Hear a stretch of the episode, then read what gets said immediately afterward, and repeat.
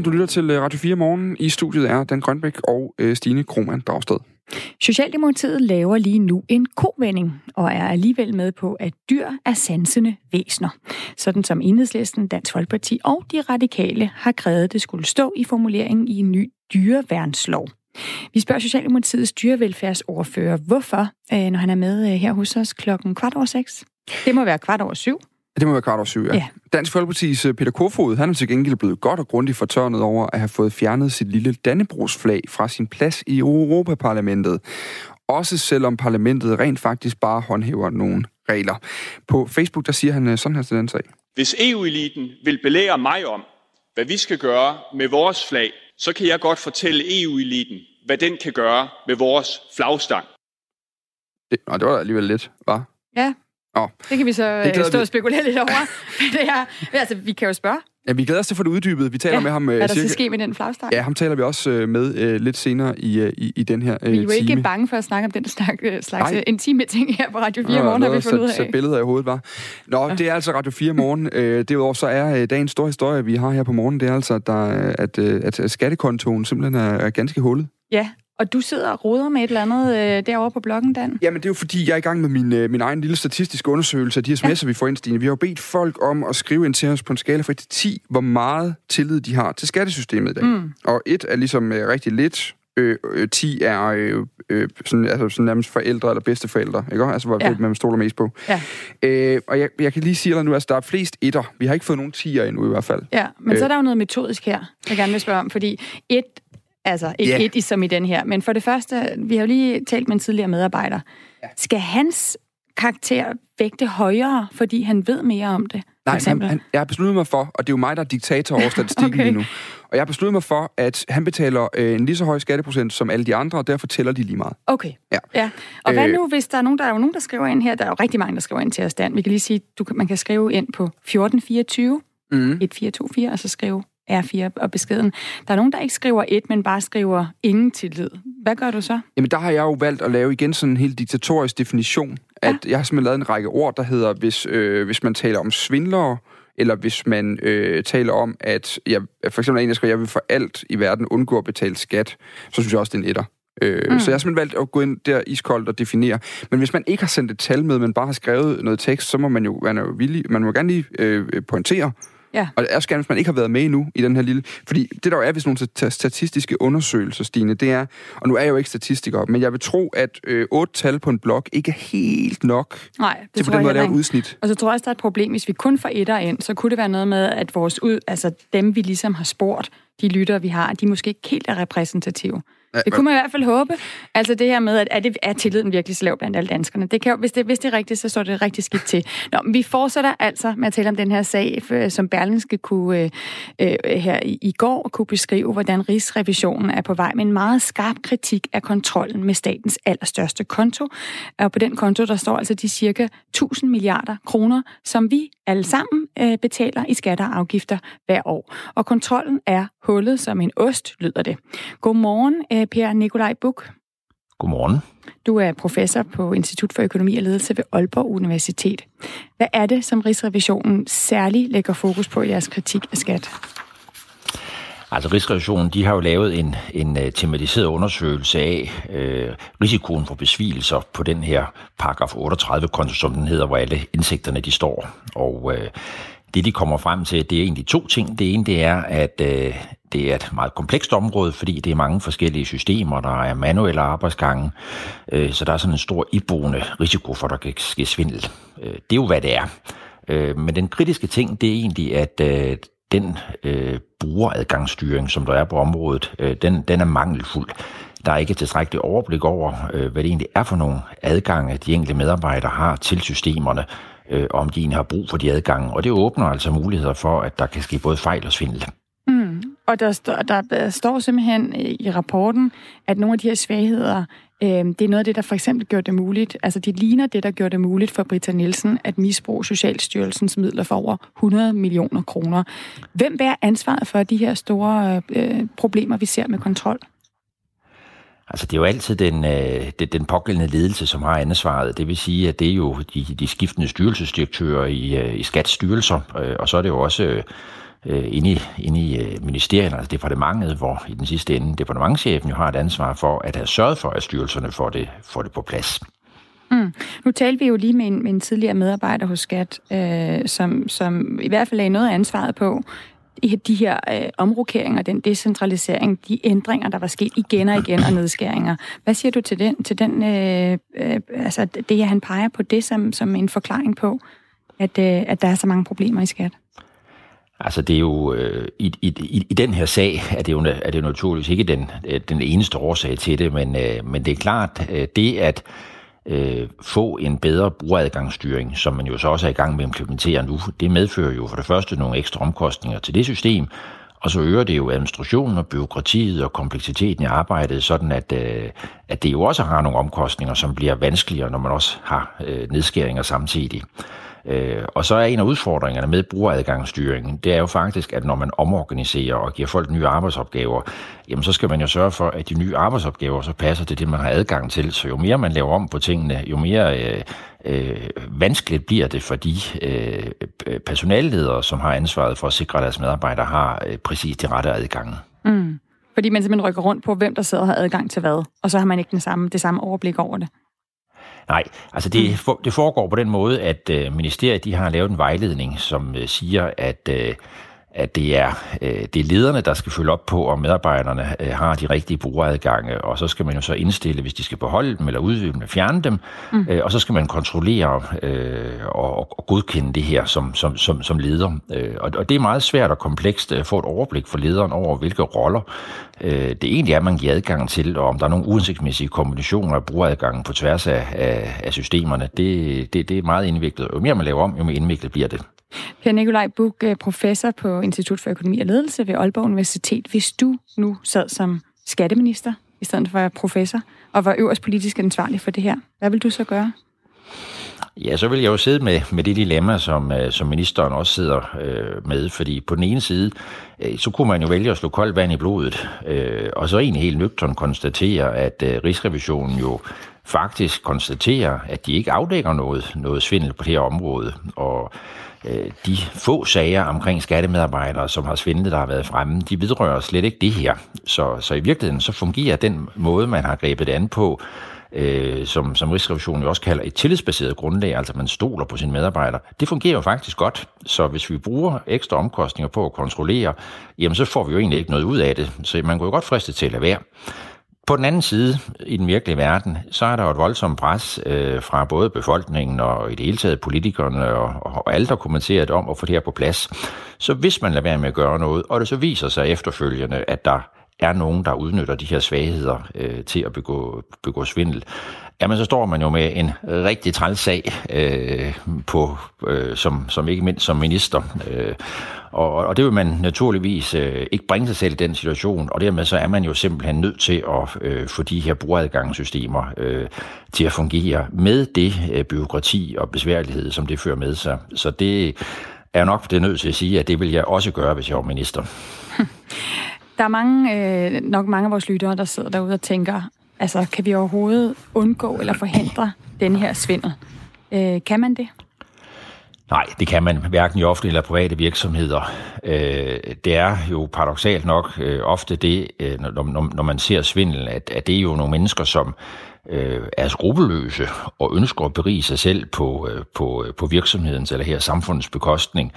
Og der vil altid være nogle muligheder for, at man kan forfalske nogle bilag, lave nogle falske underskrifter, øh, gøre et eller andet. Så, øh, så det vil altid forekomme i et eller andet, i et eller andet omfang.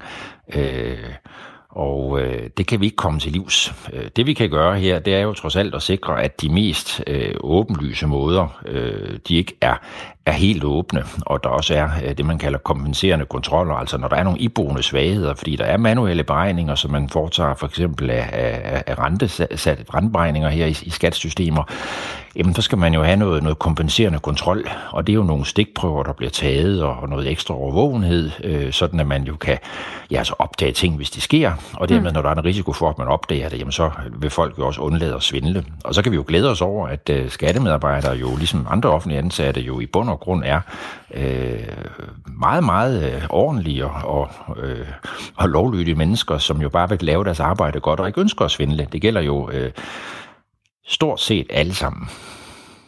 Tak, øh, Per Nikolaj Buk, for at prøve at ende det her på en, på en positiv note. Øh, altså professor på Institut for Økonomi og Ledelse ved Aalborg Universitet. Og det virker jo som om, Dan, når vi taler om det her, at det er jo bare et eller andet sted, sådan, når jeg lytter til det, i sidste ende kan skæres ned til tillid versus kontrol.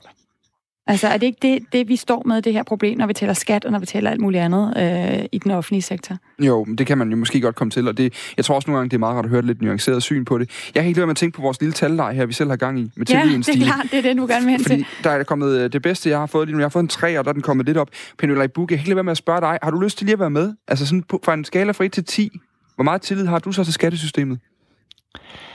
Jamen altså, jeg ligger nok på en, øh, en 6-8 stykker. Altså, jeg har egentlig grundlæggende tillid til, øh, til medarbejderne og intentionerne bag skat. Øh, så er det klart, så er der jo nogle ting omkring øh, øh, hele ejendomsskatteområdet, som, som, som, som jo er noget bekymrende. Men, men altså, jeg har grundlæggende set tillid til, at øh, skat beregnes rigtigt, og, og, og vi egentlig bliver behandlet ordentligt som borgere. Det, det gør vi altså. Det tror jeg var en højdespringer. Det er højdespringeren. Det kan Ja. være, det der tager prisen i dag, Tak Pernille for det, men det er simpelthen... Ja, øh, jeg er nok lidt naiv, kan man sige, men, øh, men, men, jeg, men, men jeg tror egentlig på, at det fungerer rimelig godt, når det kommer til stykket. Tak fordi du kunne være med her til morgen i hvert fald. Velbekomme. God dag. Dyr er også sansende væser, ligesom os mennesker, og derfor har de altså også følelser. Og den holdning ser det nu ud til, at et flertal på Christiansborg øh, bakker op om, og er klar til at definere ud fra. Og dermed er der altså også et flertal bag en ny dyreværnslov. Det er Enhedslisten, Radikal Venstre og Dansk Folkeparti, der har insisteret på, at det skulle stå i loven, at dyr er sansende væsener. Godmorgen, Anders Kronborg. Godmorgen. Du er dyrevelfærdsordfører i øh, Socialdemokratiet, og øh, har, har selv sagt, at øh, dyr er øh, sansende væser, der kan føle, og dem skal vi behandle ordentligt. Det har du sagt til, til DR i forbindelse med det her.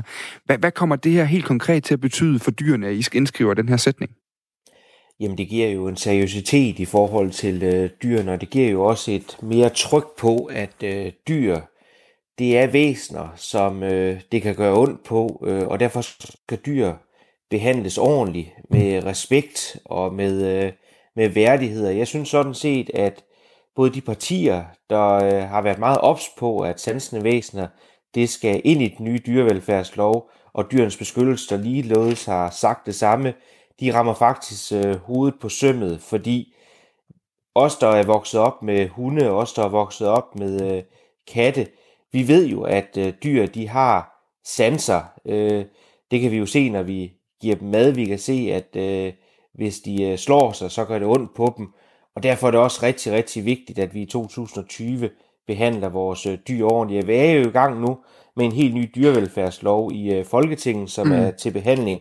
Og jeg synes, når vi skriver 2020, og vi er i gang med en helt ny lov, jamen så lad os da få sansende væsener ind i, øh, ind i loven. Men jeg, jeg, jeg får igen lige holde fast, altså hvad er, det for nogle, hvad er det for nogle dyr, der får gavn af det her? Fordi nu nævner du selv katte og hunde, og man må jo alligevel have så meget tillid til os danskere, at vi nok behandler vores katte og hunde ordentligt i forvejen, og ikke, ikke behandler dem som, som dyr, der ikke kan mærke noget.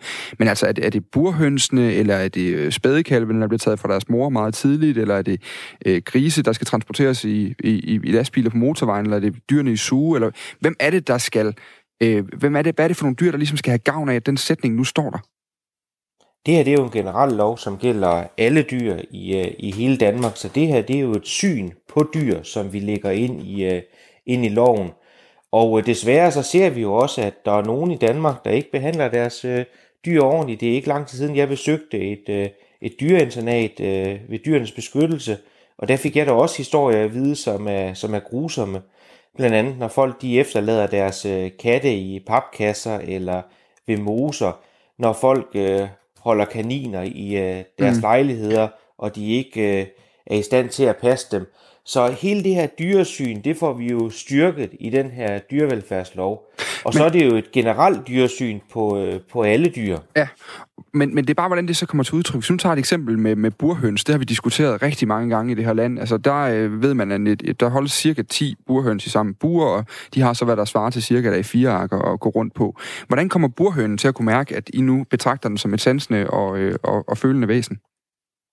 Jeg tror på sigt, så vil burhøns komme til at, øh, at kunne mærke det her. Nu er det jo en generel lov, som jeg siger, for, for alle dyr, og der er, ikke, der er ikke konkrete ting lige omkring burhøns øh, i loven. Men øh, det er jo klart, at øh, vi vil jo gerne som Synes du, det er at behandle en burhøn som et sansende og levende væsen, at den står på et A4-ark? Bare, bare lige for at holde på sådan et konkret eksempel, vi kan tale om. Nej, jeg tror, vi kan finde mange eksempler, hvor vi skal se på, om dyr de skal, øh, de skal have det bedre. Det er også derfor, jeg er glad for, at vi får drøftet grundigt en ny dyrevelfærdslov med hinanden, fordi der får vi sat nogle rammer op for, hvordan er det egentlig, vi ser på dyr, og det er jo i hvert fald en, en rigtig, rigtig god øh, begyndelse. Lad mig komme med sådan et helt konkret eksempel på, hvor jeg synes, det er nærliggende, at loven den bliver, bliver strammet. I Danmark der har vi en lov for eksempel for, at man ikke må lave kampe mellem hunde, altså hvor hunde de kæmper, og så kan man tjene penge på den hund, der så er stærkest. Det får vi jo udvidet med den her lov til for eksempel at gælde kampe mellem alle dyr. Altså hvis man ser billeder for eksempel af haner, der går i kamp med hinanden, jamen det er jo ganske, ganske forfærdeligt at se, hvordan et dyr kan lide her. Så jeg vil sige det sådan, at det her, det er jo en god start til, at vi får startet op på et ordentligt dyresyn med hinanden.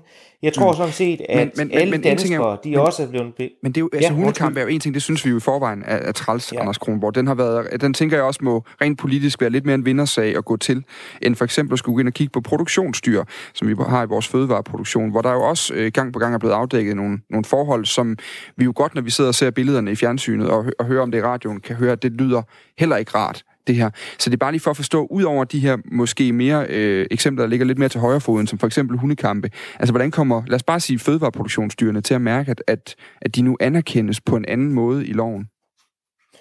Nu har jeg besøgt rigtig mange landbrug her i forbindelse med, at jeg er, er fødevareordfører. Jeg tror ikke, man skal være i tvivl om, at langt, langt størstedelen af vores landmænd ude i det ganske land, de behandler deres dyr ordentligt med værdighed og, og respekt. Men der er jo nogle diskussioner, vi skal have med hinanden. Altså, jeg tror ikke personligt på, at det er særlig godt for vores dyr, når de for eksempel bliver transporteret ned gennem de uh, europæiske motorveje, står mange, mange timer i en, uh, i en lastbil i uh, mange graders varme. Mm. Det er klart, det er ikke godt for et, for et dyr, og der tror jeg, at når vi sætter fokus ind i, i en sådan lov her med at sige, at dyr mm. er sansende væsener, så er vi jo også med til at flytte uh, synet på dyr. Så den og der synes jeg, at der er nogle gode diskussioner, vi skal have med hinanden ud over årene så kommer det her så til at til baggrund for, nu nævner du, det synes jeg er et godt eksempel, som vi også har diskuteret masser af gange, netop transport af dyr og, og de vilkår, de transporteres under. At, at, at, altså, hvis man nu betragter, lad os bare tage grise som et eksempel, det er ofte det, vi snakker om, som et, et levende og sansende væsen, der står i sådan en transport der. Giver det så anledning til, at, at med den nye definition, så er I også nødt til at ændre de regler, øh, man kan transportere under, til noget mere, øh, noget der er rarere for følelser og sanser? Det er jo helt klart noget, vi skal have en uh, diskussion med hinanden om, og noget, vi allerede har en diskussion med hinanden. Nu er dyretransporten jo også et EU-anlæggende, og der kan man jo også ofte se, at det er noget, Socialdemokrater de arbejder for, at vi synes, de her dyretransporter, de er, de er meget, meget lange. Uh, vi tror ikke på, at de er meget lange transporter ned igennem Europa. Det er, det er særlig godt for vores dyr. Vi synes ikke, det er, det er god dyrevelfærd. Så det vil jeg meget gerne være med til at kigge på, om øh, afstanden i forhold til de transporter, der er ja. der i dag, de simpelthen er for lange, fordi det er klart, når dyr bliver transporteret over 20 timer på de europæiske landeveje, nogle gange, hvor temperaturen er meget, meget høj, står på restepladser og venter, det vil jeg ikke mene, det er, det er ordentligt dyrevelfærd. Men... Det vil jeg meget gerne være med til at tage en diskussion af. Og der synes jeg jo også, når vi formentlig kommer til at vedtage en ny dyrevelfærdslov med et bredt flertal i Folketinget, jamen så er det jo også med til øh, at forpligte i forhold til et, øh, et nyt dyresyn, i forhold til, at vi kan tage nogle drøftelser ud over årene. Men så Anders isoleret Kronborg, set, det du spørger til... Ja, nu, nu bryder jeg lige ind, fordi nu har vi så lige talt om det med, med grise og transport, og det vil du så gerne kigge på. Og det andet, vi taler om, var med, med, med burhøns. Er det så også noget, du vil, du vil sige, at vi skal kigge på, at en burhøne har mere plads, altså en burhøne har mere plads, end hvad der svarer til et af fire ark? Altså, jeg vil gerne være med til at kigge på, øh, på burhønsene i Danmark. Jeg synes generelt, dyr de skal have nogle, nogle ordentlige forhold, men det er klart, den her lov går ikke ind decideret og forholder sig til en gruppe dyr. Det er en generel lov, mm. som, øh, Men det skal I jo så kigge på i, i næste skridt. Øhm, så, så vil det er du klar, for eksempel så skal der være nogle konkrete, så skal der være nogle konkrete handlinger. Ja, og Hvad vil, du? Vil du så for eksempel, når vi nu skal til de konkrete handlinger, kigge på at forbyde burhøns? Altså det er klart, at øh, som jeg siger, jeg mener, at dyrevelfærden kan forbedres for en, for en række dyr, men det er klart, her i radioen, der står jeg ikke decideret og siger, det her det går vi ind og lærer en særlig lov for. Det tager vi ved forhandlingsbordet, men jeg vil gerne medgive, at jeg kan også blive bekymret for, at nogle af de burhøns, vi har i, i Danmark på meget, meget få kvadratmeter, at det ikke er ordentlig dyrevelfærd. Så jeg synes, vi skal glæde os over, at der nu er rigtig mange partier, der faktisk her i 2020 i forbindelse med en ny dyrevelfærdslov, er klar til at faktisk gå ind og lave en større definition i forhold til vores dyr, i forhold til at dyr, det er sansende væsener. Det synes jeg faktisk, det tager dyrene op i en ny skala mm. og gør, at man får et helt nyt dyrefokus i, øh, i Danmark. Og det kan jeg da kun håbe på, at det kan være med til at skabe nogle, nogle bedre vilkår for, øh, for flere dyr i Danmark. Men jeg synes også, det sender et signal til øh, mange af os, der privat øh, har eller har haft dyr. Vi skal behandle vores dyr ordentligt, vi skal behandle vores hunde ordentligt, vi skal behandle vores katte ordentligt, vi skal behandle alle de andre kæledyr, vi har. Også for eksempel som dyr, og som følende væsener. Lige nøjagtigt. Anders Kronborg, lige til allersidst, og det er altså en meget kort en, det ved jeg godt, øh, jeg tit bliver sagt til politikere, så snakker I langt, men du må virkelig love mig ikke at gøre det, fordi vi har nogle nyheder lige om lidt, og et interview, vi også lige skal nå, og der er en, der venter der. Men jeg vil bare gerne lige høre, tidligere har I jo haft en anden holdning i Socialdemokratiet. Hvad var det helt vindende argument for dig personligt som dyrevelfærdsordfører, der gør, at du lige pludselig synes, den sætning var en god idé? Jeg ved ikke, om jeg synes, sætningen det har været en, en dårlig idé, men jeg har været i tvivl om, om man kunne, når det er en generel lov, vi laver for alle dyr, kunne sætte lighedstegn ved, at for eksempel en dræbersnegl eller en myg er et sansende væsen. Jeg har aldrig været i tvivl om, hunde, køer, katte er. Og der har vi haft nogle øh, drøftelser med hinanden, hvor dyrens beskyttelse også har været en deputation i udvalget. Og jeg er så blevet overbevist om, at det her det er en sætning, der er værd at skrive ind, fordi langt, langt størstedelen af de dyr, vi har, det er sansende væsener. Tusind tak, fordi du øh, var med her i hvert fald, Anders Kronborg. Selv tak. Dyrevelfærdsordfører i Socialdemokratiet, og den her øh, lov forventes altså at blive øh, vedtaget her i starten af februar. Og så fik vi altså også lige øh, et, et, et løfte om, at der i hvert fald bliver kigget på både burhøns og på grisetransport, øh, når man forhandler videre. Så det vil vi følge op på. Det gør vi. Nu skal vi til en historie om øh, politibetjente, der skal tjekkes for øh, doping på lige fod med alle os andre danskere i øh, fremtiden. Helt præcis fra den 15. marts. Det er nemlig resultatet af en aftale mellem Rigspolitiet og, øh, og Antidoping Danmark, der altså står for de her dopingkontroller. Øh, øh, aftalen her den har været længe undervejs. Allerede i 2013, der startede Rigspolitichef Jens Henrik Højbjerg en proces, der skulle føre til, at Antidoping Danmark fik adgang til øh, politiskolens og politistationernes træningsfaciliteter. Men det er så først nu, at det mål så faktisk bliver nået. Godmorgen, Claus Oxfeldt. Godmorgen. Formand for Politiforbundet. Hvor, hvorfor er det vigtigt, at øh, betjentene også bliver tjekket for, øh, for doping, som for, for eksempel anabole steroider? Jamen det er jo fordi, at det er forbudt, og det er ulovligt, og øh, der er jo en risiko for, at hvis en betjent øh, doper sig, og det har vi jo desværre eksempler på, det skal jeg jo ikke øh, løbe fra, jamen så er der jo en risiko for, at man, øh, man kommer i kløerne på et, øh, Øh, et, et, et, et, et, et, altså et, et marked som, og, og, og et, et setup, som, som øh, kan være farligt for din ansættelse. Forstå på den måde, at uh, du kan stå i et afhængighedsforhold til kriminelle mennesker, som, som uh, importerer uh, anaboliske yder, for eksempel. Mm. Så derfor har vi, uh, nu i din introduktion, så er det i hvert fald vigtigt for mig at understrege, vi er også med en, en, en del af den her aftale, og vi har presset på for, at der skulle laves en aftale igennem uh, seks år. Det var faktisk noget af det første, jeg startede med, da jeg blev formand for Politiforbundet tilbage i 2013. Mm. Og vi har igen og igen og igen rykket for, at den her aftale skulle, skulle falde på plads. Så derfor synes jeg faktisk, det er rigtig positivt, at man nu kan lave den her kontrol også i, uh, i politiets uh, motionscenter. Har der været eksempler på de her tilfælde, du, du nævner her, du gerne vil udenom? Altså eksempler på... Jeg skal ja, både med, med anaboliske med brug af det. Jeg tænker bare, er der et problem, du vil løse her, eller er det for at sikre, at der ikke kommer et problem? Jamen, det, det er jo, altså, jeg synes jo bare, at, at ved at man åbner op for, og det gjorde man jo tilbage øh, for snart mange år siden, øh, for at øh, Antidoping Danmark kan lave kontrol af motionister i motionscenter, så er det jo også helt fair, at man kan gøre det i politiets motionscenter. Så, så det er sådan set det, der var baggrunden for, at vi dengang sagde, jamen selvfølgelig øh, bakker vi op om, at, øh, at, at, at den kontrol skal også være mulig at lave i, i øh, politiets motionscenter. Og det er der er desværre eksempler øh, fra, fra ganske få, øh, som, som har taget anabolisk steroider, og man ved jo eksempelvis fra USA, at, øh, at, at der har det altså været et større problem blandt de amerikanske betjente, så det, det vil jo være naivt at sige, at, at, at, øh, at vi ikke skal være opmærksom på det også i, øh, i dansk politik.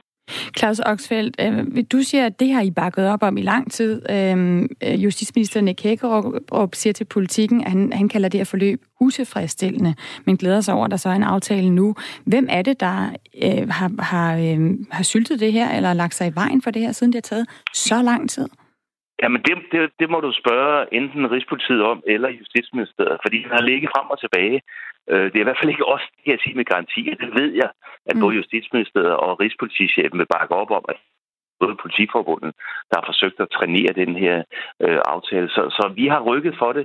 Jeg ved ikke, hvor mange gange på de centrale samarbejdsudvalgsmøder, og, og vi har Øh, øh, altså allerede i 2013 satte vi en med i den arbejdsgruppe fra Politiforbundet, som den tidligere nu pensionerede formand for Nordjyllands Politiforening var med på Politiforbundets vegne.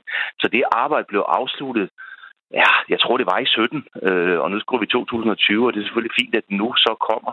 Men det har virkelig været en, en farse, det her. Så hvordan det kan gå så galt, øh, det må du simpelthen ikke spørge mig om. Altså, vi, har, vi har i hvert fald gjort alt, hvad vi kunne for, at, øh, at man hurtigt kunne, kunne lave den her aftale og lave den her ordning, sådan så, så man også øh, undgår, at der øh, er risiko for, at der kommer øh, ulovlige stoffer i, i vores motionscenter. Ja, fordi der, der har jo været afsløringer ude af, at der er øh, har været politibetjente, der har brugt øh, ja. de her stoffer. Øh, er, det, er det ekstra forkert, når det er politibetjente, der doper sig? Jamen, jamen, det synes jeg, det er. Altså, det, øh, øh selvfølgelig, vi skal jo leve op til den agtelse og værdighedsstilling, som det hedder så, så officielt, øh, som stillingen som polititjenestemand kræver, og, og som jeg lidt lidt dårligt formuleret, fik sagt lige i starten af interviewet her. Øh, men, men bare for at sige, øh, øh, at, at der er en risiko for, når du går ud og køber nogle ulovlige stoffer på det øh, ulovlige marked, jamen så er der altså en risiko for, at du kan stå i et afhængighedsforhold til en eller anden, øh, jeg skal til at sige gangster, en eller anden, som, som importerer øh, øh de her dopingstoffer og siger, jamen ved du hvad, øh, hvis du siger noget om mig, så har jeg noget på dig. Altså, den risiko er til stede, og, og det kan jeg huske tilbage i, i 2000, da, vi, øh, da, da der blev taget øh, nogle politifolk øh, fra Københavns politi øh, øh, for doping. Jamen, der var der altså den her connect. Ikke, at det blev brugt, og ikke sådan, at der var øh, tale om bestikkelse på nogen måde, men der var bare et, et, et tvivlsomt bekendtskab til nogle meget tvivlsomme mennesker fra øh, blandt nogle politifolk. Og den risiko er til stede, hvis man, man, man, øh, man, man bare lukker øjnene for det her. Så, så derfor synes jeg, det er helt, helt fair og helt legitimt, og det har vi synes hele tiden, øh, at, at selvfølgelig skal man også have muligheden for at lave kontrol i vores øh, motionscenter. Det sagde Claus Oxfeldt, formand for Politiforbundet. Senest blev der i 2018 rejst to sager mod politibetjente i forbindelse med doping. Nu er klokken blevet 7.32, og Anne Philipsen er klar.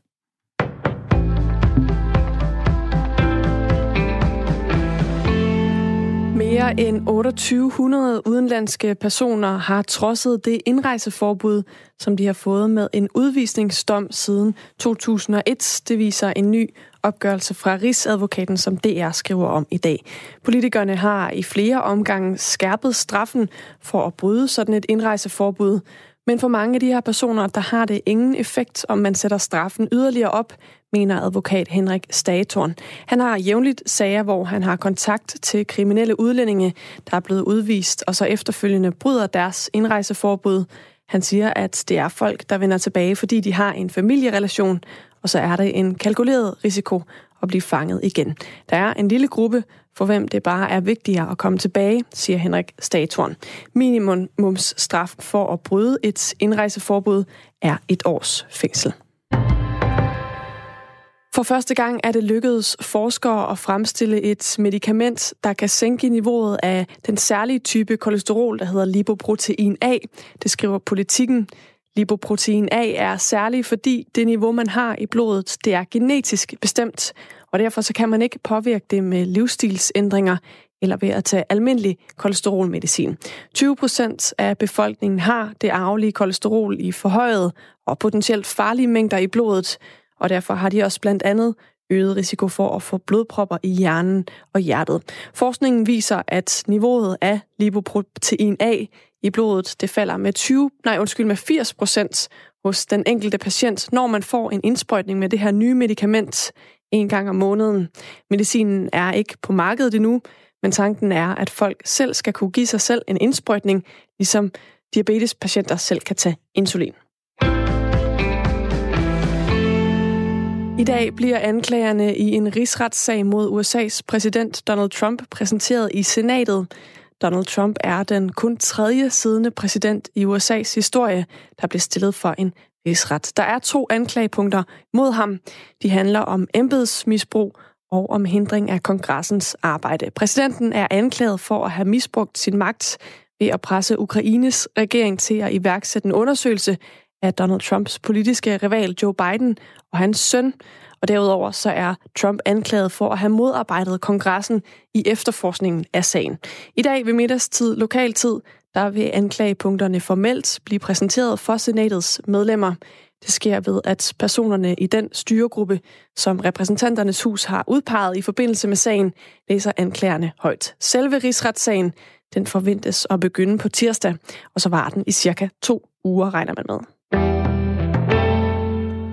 Et luftangreb udført af regimet mod den syriske by Idlib har dræbt mindst 18 civile. Det oplyser den britisk baserede overvågningsgruppe, det syriske observatorium for menneskerettigheder. Angrebet sker på trods af, at der er indgået en våbenhvile i området. Ifølge overvågningsgruppen er ni civile døde og mindst 20 såret. Ifølge FN's humanitære organisation er 350.000 mennesker flygtet fra deres hjem i den sydlige del af Idlib-provinsen siden 1. december. Og årsagen til det er, at præsident Bashar al-Assads syriske regime med hjælp fra russiske styrker har optrappet antallet af angreb i provinsen. Tidligere i januar der blev en våben, våbenhvile forhandlet på plads mellem Rusland, der støtter regimet, og Tyrkiet, der støtter oprørerne. Og den skulle i princippet gælde fra i søndags. En vejrudsigt skal vi også have her til sidst. Det holder tørt i dag, og der kommer også lidt eller nogen sol flere steder, men i løbet af dagen, der kommer der også flere skyer til, især i den sydvestlige del af landet. Temperaturerne, de ligger mellem 5 og 8 grader.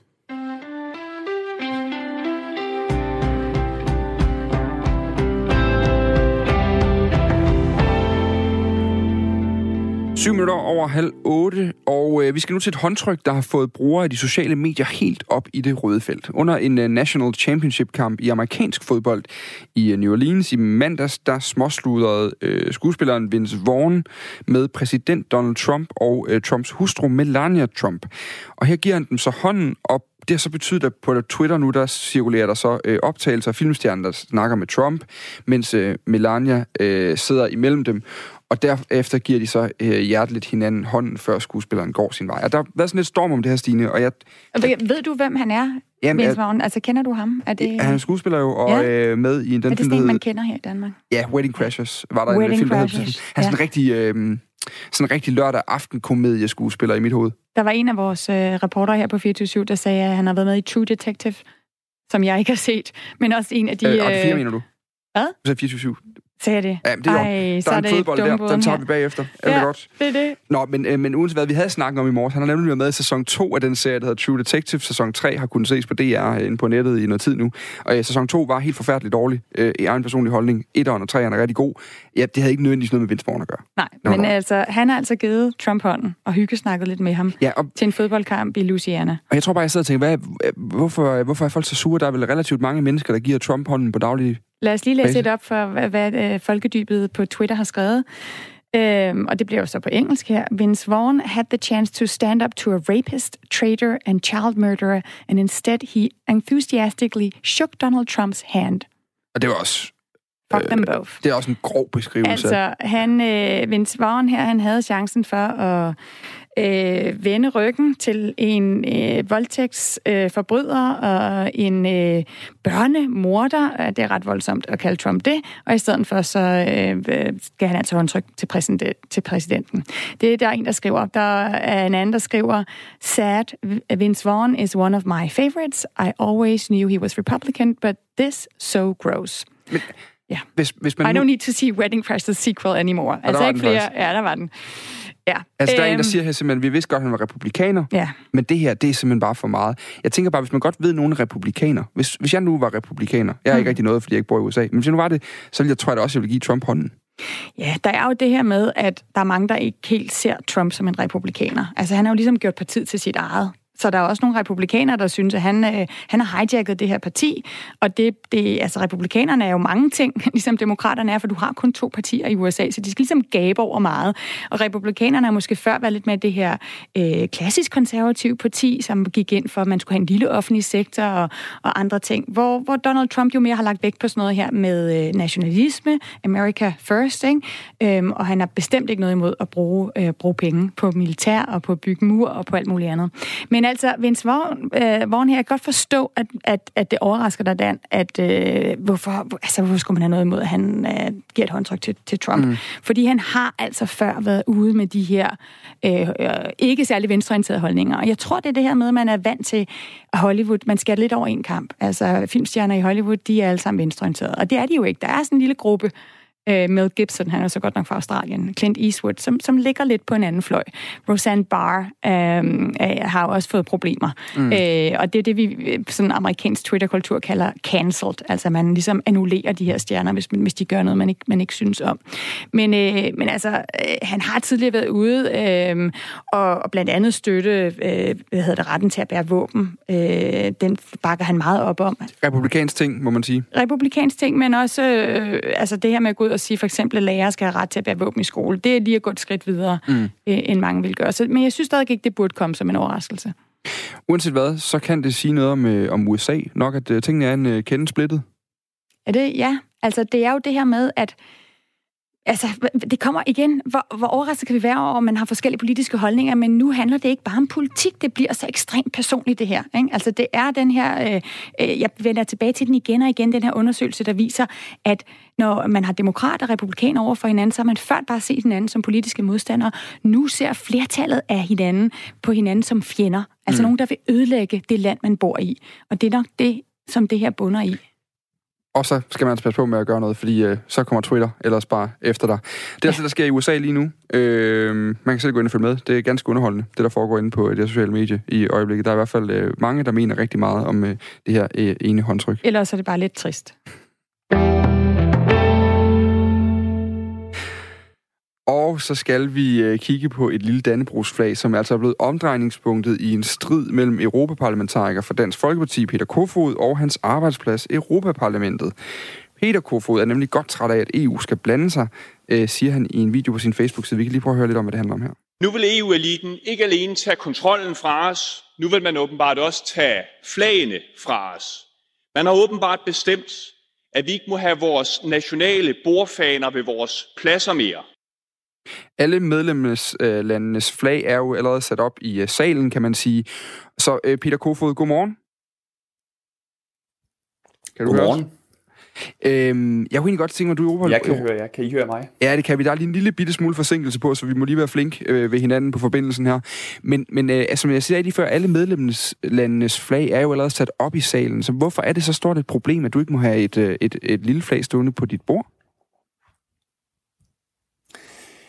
Jamen, det er jo en lidt pussy sag, den her. Efter Europaparlamentsvalget i øh, sommeren, der øh, besluttede vi i min gruppe, hvor vi repræsenterer ni forskellige nationaliteter efter Brexit, 10 forskellige nationaliteter, at vores vision for Europa jo er, øh, at vi tror på nationalstaten, at vi synes, det der er det smukke ved Europa, det er den europæiske mangfoldighed, det er forskellige kulturer og sprog og, og så videre.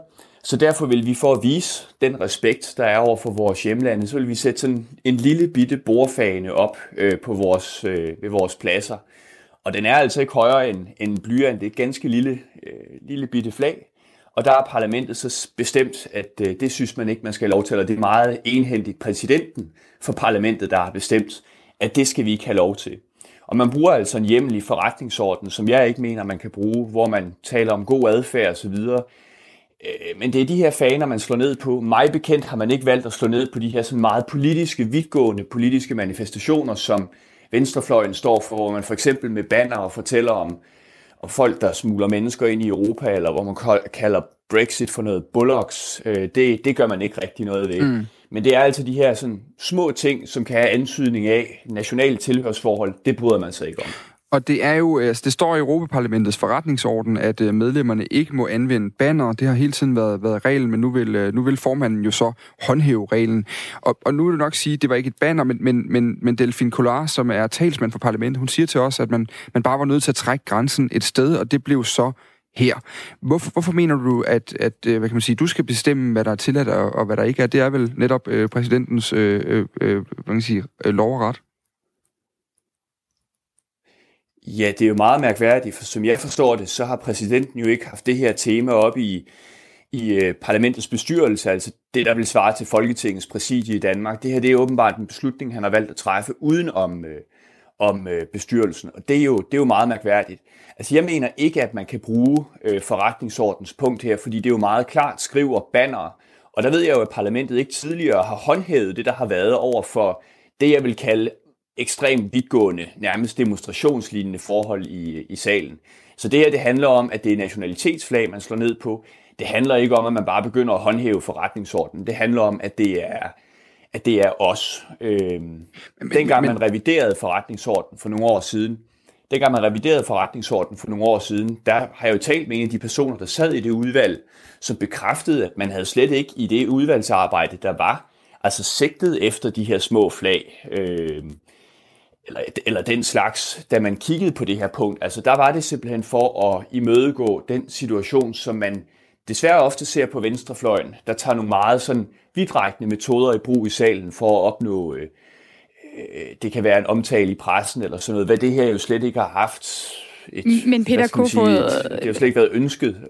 Peter Kofod, øh, nu siger du selv, et lille flag. Øh, og du synes så, at, at det her det er, lidt, øh, det er lidt skævt ramt. Men altså, hvor vigtigt er det for dig at have det her flag stående? Er det ikke, øh, er det ikke lige meget øh, i det store billede? Om du har et flag, der er lige så højt som en blyant stående på dit bord? Ja, det kan man måske godt synes, men det her, det var, det var sådan, det var en, en lille ting, som egentlig var ment som, som en måde at respektere de folk, der er hjemme på, som har stemt på os. Så kan man sige, betyder det noget? Jeg synes, det der betyder noget her, det er jo også, at parlamentet sådan meget vidtgående griber ind og siger, at det skal I ikke have lov til. Øh, mig bekendt, så har det her ikke, det er ikke generet nogen. Øh, der er ikke nogen, der har omtalt det tidligere, og det skulle være et, øh, et problem. Der har sågar været sådan varme EU-tilhængere, der har sat et, altså sagt, jamen, så skal vi også sådan en lille bitte EU-flag stående. Det har ikke generet mig. Jeg har ikke hørt, at det skulle have generet nogen. Og så går man sådan meget vidtrækkende til værks og bare samler de her flag sammen. Jeg ser det mere som et forsøg på, at at det her det er ensretning. Altså, øh, man skal helst ikke huske på, at man kommer fra nogen sådan nationalstat. Man skal helst være lullet ind i den her idé om, at vi repræsenterer alle men, sammen Men det er meget at lægge et, et lille bitte flag, der står der på bordet, Peter Kofod. Altså, øh, jeg kunne godt tænke mig lige noget andet, fordi, fordi du siger jo faktisk også i den her Facebook-video øh, noget omkring det her med, hvad du har tænkt dig at gøre nu. Det synes jeg, vi skal prøve at høre. Jeg har ikke tænkt mig at rette ind. Ja. Altså, du har jo været retsordfører herhjemme, og der har du blandt andet kritiseret øh, unge indvandrere i Danmark for ikke at ville øh, rette ind efter reglerne, som du sagde. Nu siger du så selv, at du ikke vil rette ind efter reglerne. Hvad, hvad, hvad, hvad er delen af forskellen på de to ting? Ej, der er meget stor forskel. Hvordan? Men det vi vil gøre her, det er, at vi vil have udpenslet. nu er jeg lige talt ud. Nej, men jeg er faktisk nødt til at svare på spørgsmålet, fordi du, du har sagt, at der er, der er sådan en regel, der er en præsident, som så har ret til at lave en, en, øh, en håndhævelse af den regel, og så vil du så ikke ret ind. Jeg vil bare gerne lige høre, øh, at, at det er vel lige så meget sådan en eller anden øh, lidt oprørsk tankegang som det andet, er det ikke det? Ej, jeg vil da have ret til at have prøvet den regel. Altså, jeg vil da vide, om han har hjemmel til at bruge den regel, for det synes jeg ikke, han har.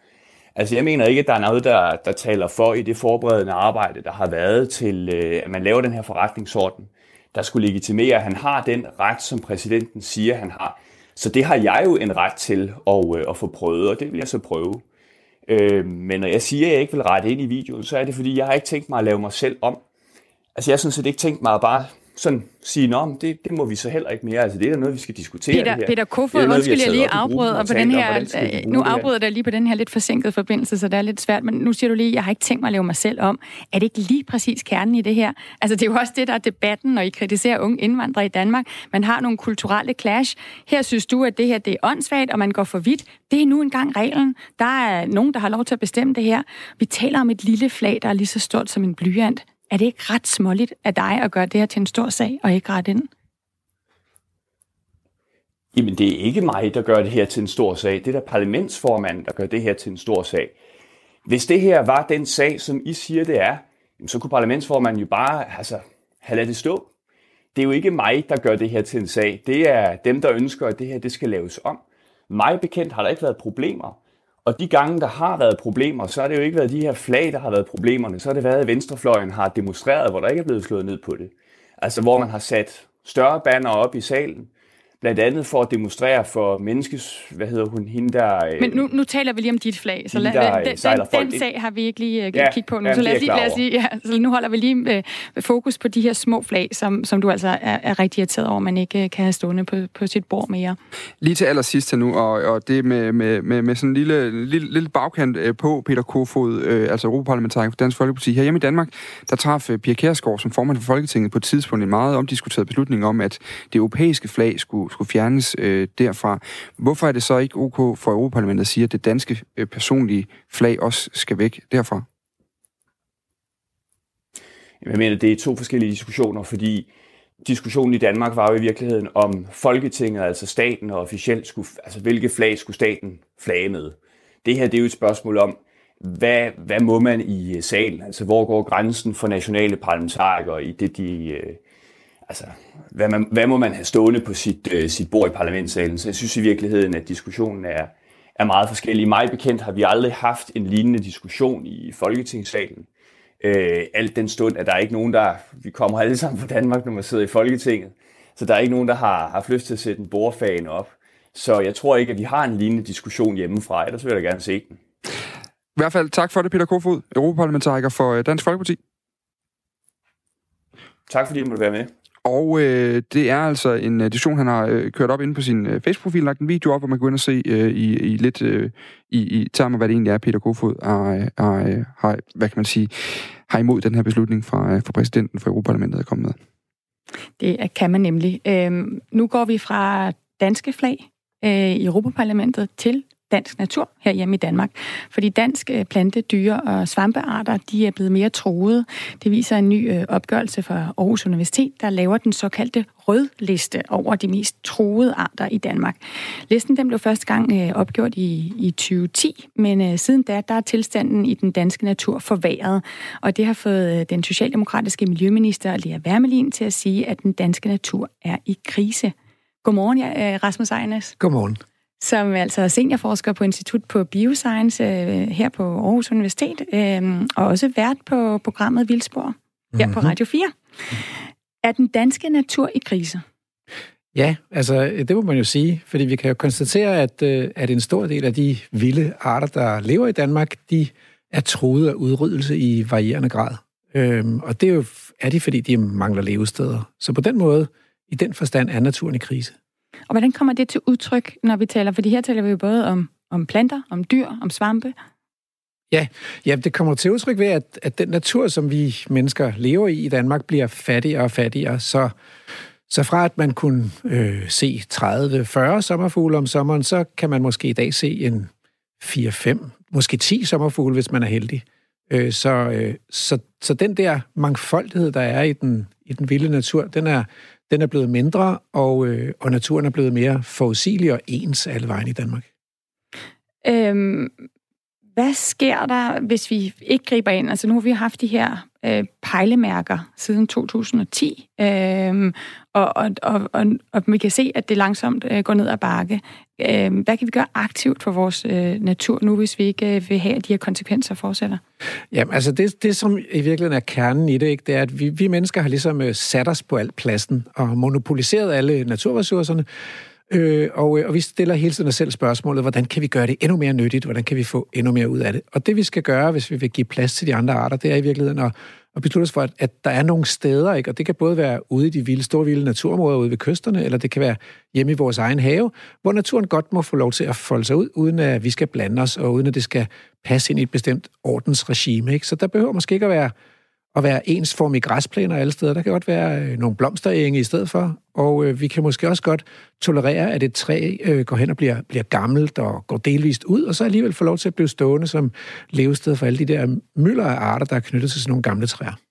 Så det er nogle af de ting, som vi selv, ja. dig og mig, kan gøre. Ja. Øhm, vi har også talt, dig og mig, lidt tidligere om det her med øh, hvor gode er vi egentlig i Danmark til at have fredet natur? Altså til at simpelthen at have naturområder. Ja, og, vi, ja. og, det, og det, altså, det er skandaløst ringe i Danmark. Ja. Så vi lyver uh, big time om det her. Så, så vi, vi påstår, at vi har fem nationalparker, men sandheden er, at hvis man kører ind i en dansk nationalpark, så er naturen ikke bedre beskyttet, og har ikke fået mere plads ind i nationalparken end uden for nationalparken. Så, så hvad mener du, når du siger, at de ikke er bedre, det ikke er bedre beskyttet Jamen, i man må nøjagtigt det samme, ikke? Så hvis man har en mark, så må man dyrke den på samme måde som udenfor. Hvis man har en skov, så må man fælde træerne på samme måde som udenfor. Og, og, og hvis man har et vådområde, så må man dræne det med grøfter og dræn på samme måde, som man må udenfor. Så ideen med nationalpark er jo, at man inden for nationalparken har en beskyttelse, og har besluttet sig for, at her inden for grænsen, der er det naturen først. Og, og det er det, vi har været så notorisk ringe til i Danmark. Og, og, og der findes jo naturområder i Danmark, hvor man godt kunne træffe den beslutning. Så, og, og derfor så er det, vi i virkeligheden som borgere først og fremmest kan gøre, det er, at vi forlanger af vores folkevalgte politikere, at, at de træffer den her beslutning, at de tager ansvar for, at der er nogle steder i Danmark, hvor naturen har første ret. Er det, du siger egentlig, at altså, hvis vi ikke gør det, og, og, og, og sådan som det ser ud nu, hvor der allerede jo er øh, en masse af de her arter, der er troet, at vi simpelthen bare skal til at vende os til en, en, et helt andet øh, dyreliv omkring os? Øhm, og, og hvad er problemet med det?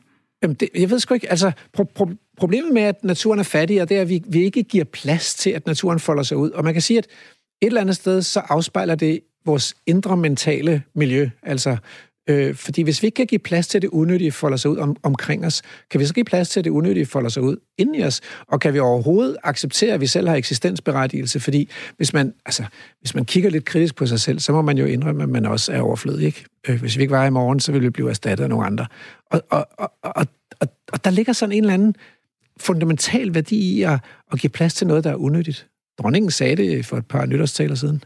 Der er noget helt fantastisk i netop, og, og altså, at, at den her natur, vi jo har talt rigtig meget om, der kom også en stor rapport sidste år, som også ligesom satte gang i hele debatten i hele Danmark, også hvor du var, var ude øh, flere steder, Rasmus Ejnes, og, og tale om lige præcis det her med, jamen, øh, betragter vi naturen som noget, der er livsnødvendigt for os, eller noget, vi, vi ligesom bare gerne vil prioritere, mm. fordi det giver os værdi? Ja, det er kernen.